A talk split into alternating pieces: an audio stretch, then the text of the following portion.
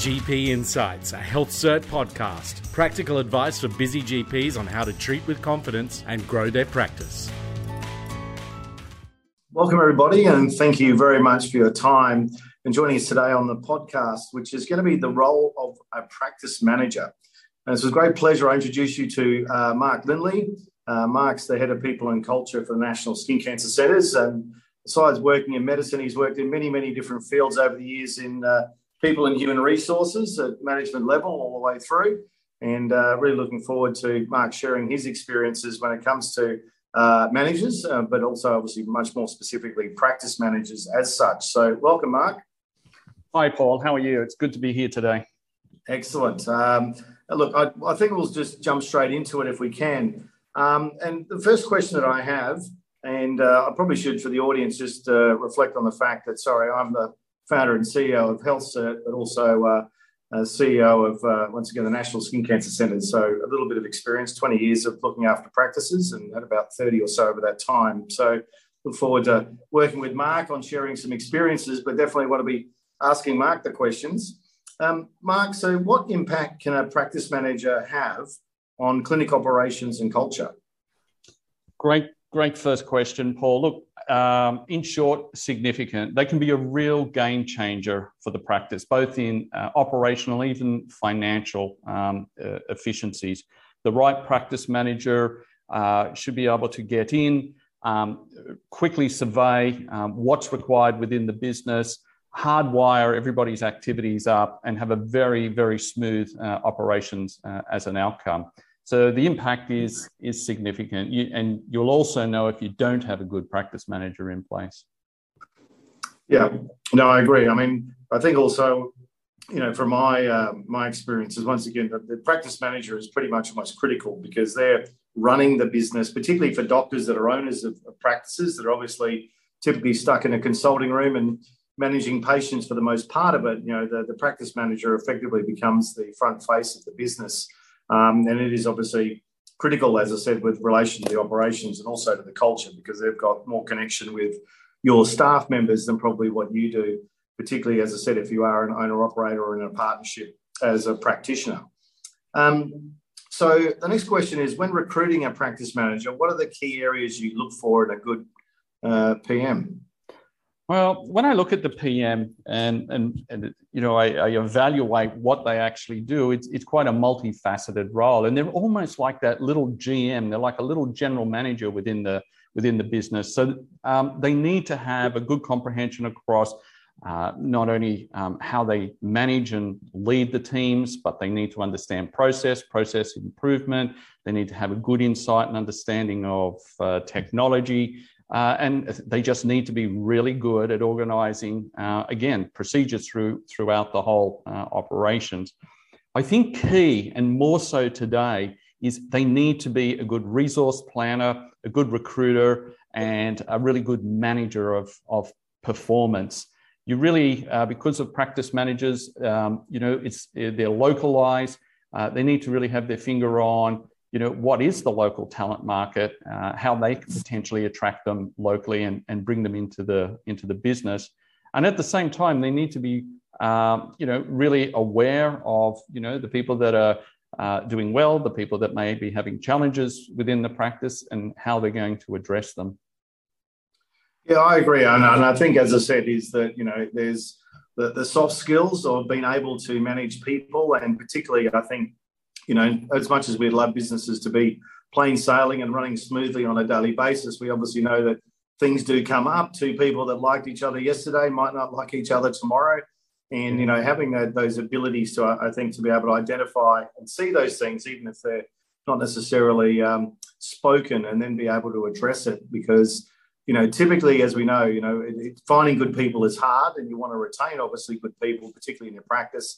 And the practice manager effectively is the glue or the conduit that obviously allows that to occur. So um, I agree with you. I think, but definitely having the soft skills, you know, the, the, I suppose the emotional intelligence to be able to understand, uh, you know, where I suppose you need to be firm is because obviously there's certain situations. No, these are the rules, or this is the situation, and we need to be firm. But also being, you know, somewhat flexible, at least uh, humanized in the sense that if somebody is, you know, clearly dealing with something and it could be once again something that's going on in their home. I mean, I said it may not have anything to do with work. They could be dealing with, you know, um, you know divorce, or I mean, this could be many different things going on in their life, uh, which impacts obviously their work performance. And definitely being able to have those conversations with people and and then feel comfortable to open up. So you can obviously try and help them as best you can because we do obviously want to help people uh, that are in challenging situations. And I think the other thing I would also add is probably some level of financial literacy.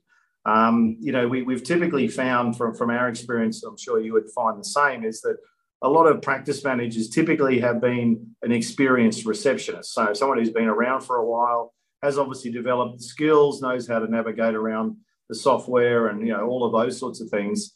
But ultimately, you know, we are still trying to run a business and we still need someone who's got um, some level of oversight. I mean, obviously, the bookkeepers probably, you know, call it managing the bank accounts from that perspective. And, you know, practice managers vary from obviously being very financially involved or not quite so much.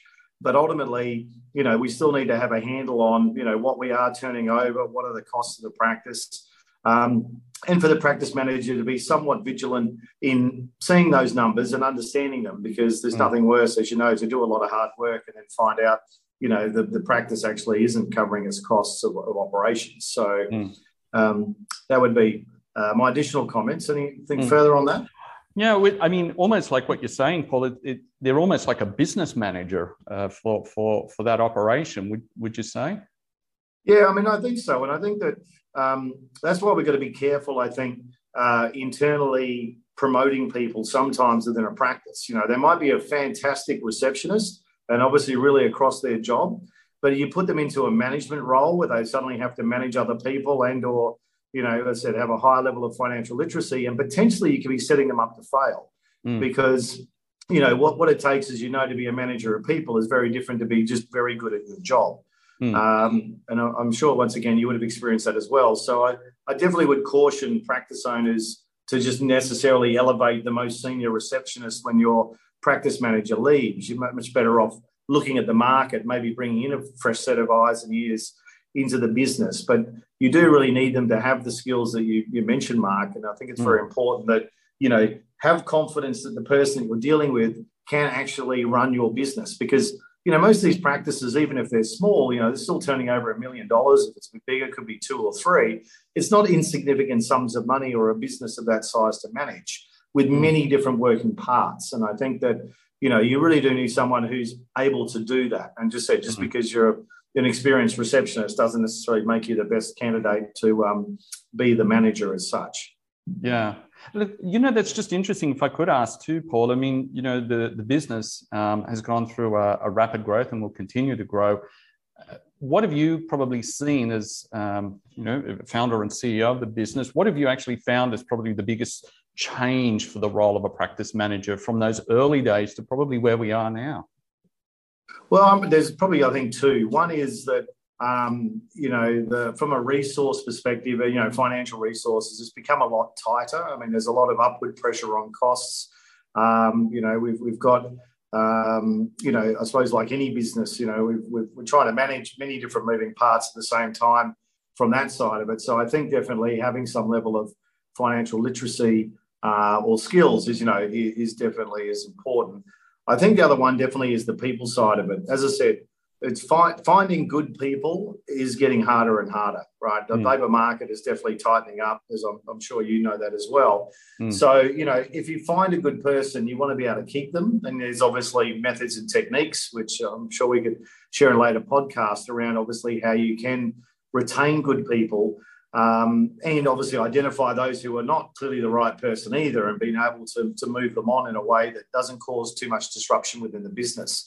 Mm. Um, so I think definitely, you know, what we've seen, I, th- I think in the past is where practices have probably got away with having poor performers in the you know in the business mainly because they didn't probably want to have that uncomfortable conversation or or deal with the issue i think increasingly less and less you know as, as businesses or practice owners or managers you know, can we do that? Because mm. ultimately, you know, if you've got one bad egg in amongst a bunch, it then starts affecting or infecting everybody else. So, you know, having a, a practice manager who can, you know, jump on that um, is important. And I think in the past we've sort of just let it slide and hope that it would go away. But yes. inevitably, that I, I think has changed. You know, over the last you know 10, 20 years that I've been doing this. Yes. Yeah. Uh, absolutely. Totally agree. So the next question is, how can a doctor maximize their relationship with a uh, practice manager? Look, I, it is a, that is a really good question, and I, I thought about that, and I'm think, uh, you know thinking about that, I should say. And uh, look, I would sum it up: is they're going to a doctor is going to maximize their relationship if they really get underneath and understand what the day in the life of a practice manager is and, and what they do. And it's not to necessarily walk in their shoes, it's to, uh, to, to, to understand uh, the multifacets of the role, to appreciate that there are uh, a whole series of conflicting priorities in, in every day that the practice manager um, is, is leading those teams. Uh, I think that it's important that uh, the doctor and the practice manager do make time where they can to sit down and sort of discuss not only the day to day activities, but the broader activities within the business, not too much isolated to their own area, the doctor's own area of responsibility, but as a whole operation. How are things, how are things unfolding? Where potentially could be challenges? Um, but in summary, definitely the doctor understanding what is the day to day activity of a practice manager. Yeah, I can't agree with you more. I, I think that um, if you know people want some, so I suppose, practical hints on how to probably optimize that. I mean, one of the challenges that a practice manager may have, and or the doctor for that matter, is obviously trying to find time to sit down with one another. Because ultimately, you know, as the practice owner, you want to be in a position to really understand what is going on, um, and you know, probably an opportunity to review how things are performing. So my recommendation definitely would be to set aside time once a week that's a dedicated, could be after work, could be lunch, whatever it is. Put aside an hour. And you know, the practice manager then knows if they've got specific things they want to talk about, they can then you know put them into that meeting and have a meaningful discussion, not just you know trying to get you as your in between patients to have that conversation. Mm. The other thing I would also encourage you to do is you know, use as an opportunity to see how the practice has gone that week. You know, look at the billings, you know, in comparison to this time last year or, or last week. Um, as I said, you know, have a structure around it. So hopefully, you know, we've been able to encourage practice owners is to think about where you're trying to go with your practice. You know, you're trying to grow your practice, just consolidate it, you know, bring in new services. I mean, there's different things that call it a practice owner hopefully would have some level of vision as to where they want to go with their business and ultimately, the practice manager is going to be the person that's probably doing a lot of that work. So, you know, being able for the practice owner and manager to sit down and work out where are we trying to go with this thing, mm. you know, clearly document that as the three to five priorities that we're, we're looking to achieve and the timeline to do so.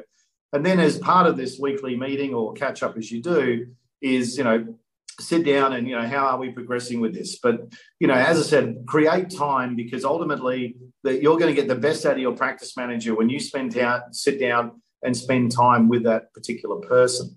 Um, and, and probably finally to you know on that point would be to probably have a monthly catch up where you look at the financials a little bit more detail you know obviously costs versus uh, you know you know related to expenses just to see how that is so once a month maybe you make the meeting a little bit longer or once again, we can look at the, the monthly figures for the practice just to see that we're on track uh, in comparison to what we thought we were going to be. Yeah. And, and you know sometimes it's it's you know starting those conversations be, can be just as easy with the doctor and the practice manager by the doctor just saying did we have a good week? And if we did what made it great? If we didn't what made it not so great? And start to peel back as you uh, rightly say all of the things that we potentially they could address together. Yeah, and I think, as I said, it's just more make the time. It's not time yes. that's and you know if it is, you know, the end of the day of Thursday or whatever it is, just make sure that you do, you know, create that that time. And look, and look, it is difficult to run on time as a doctor. We we understand and appreciate that, but just just understand that if the practice manager gets, you know, direct access to you as the decision maker, or decision makers, if obviously you're in a partnership, um, is going to help them a lot because ultimately, otherwise, they're you know so going to try and find five minutes here and there, and you're not really going to have the time to sit down and have a meaningful discussion. Yeah. Um, then the last last question I've got for you is, um, how do you know if you have the wrong practice manager fit for the clinic? So how do you know if you've got someone who's not the right fit? Well, look, as you said, Paul, I've worked in very different, uh, you know, many different types of organisations, and um, I find, regardless of the role, you just know it. We've got the wrong person. It's regardless, you just you just know it. The challenge is is trying to get out of that sort of denial and going, okay, do I give them another day, another week, another month? Will it will it improve?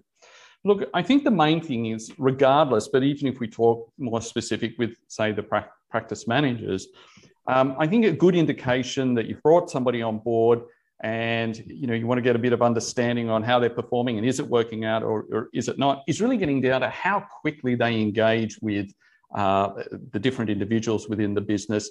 Um, what i call is what are those signs of early adoption?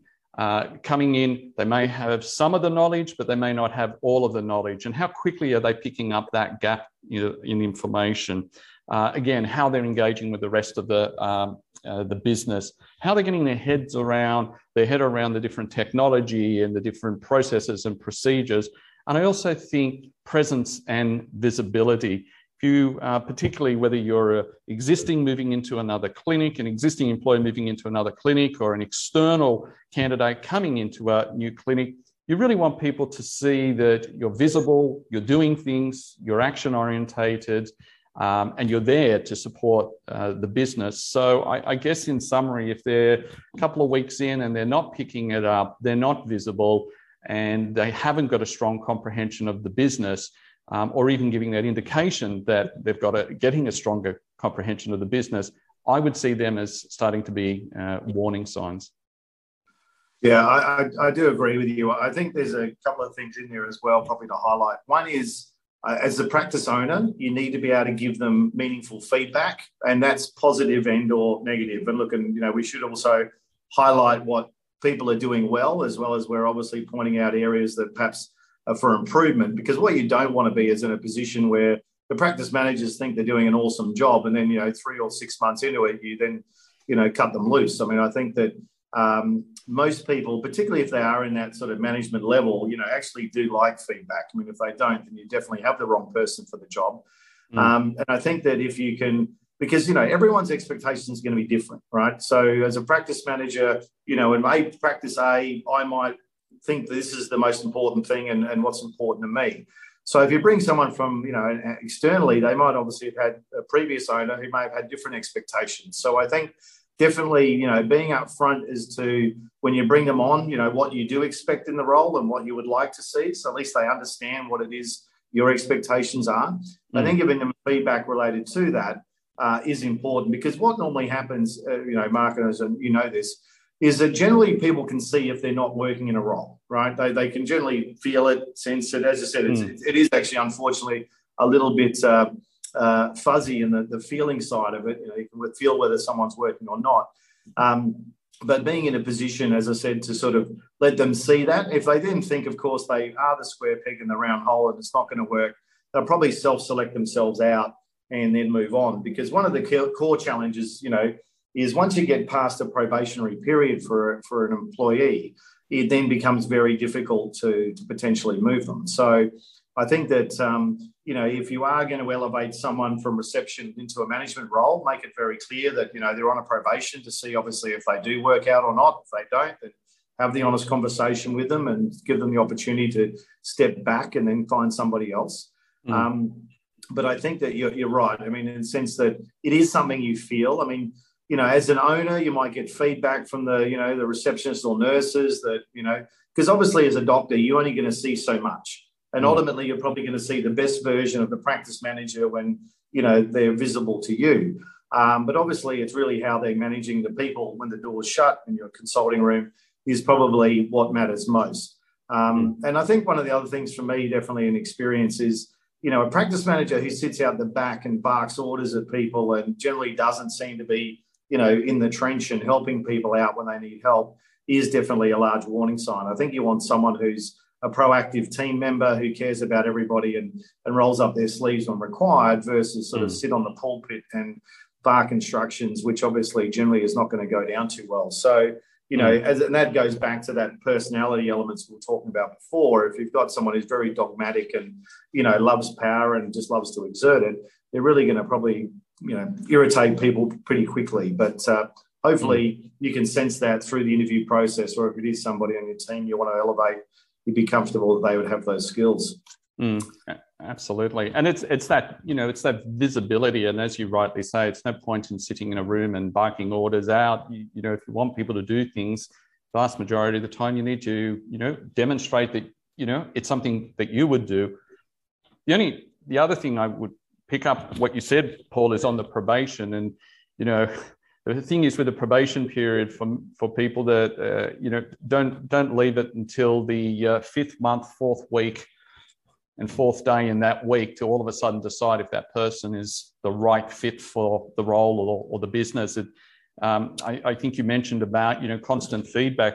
The, the earlier you start giving people feedback, um, you know, the better chance you have of guiding them within the role.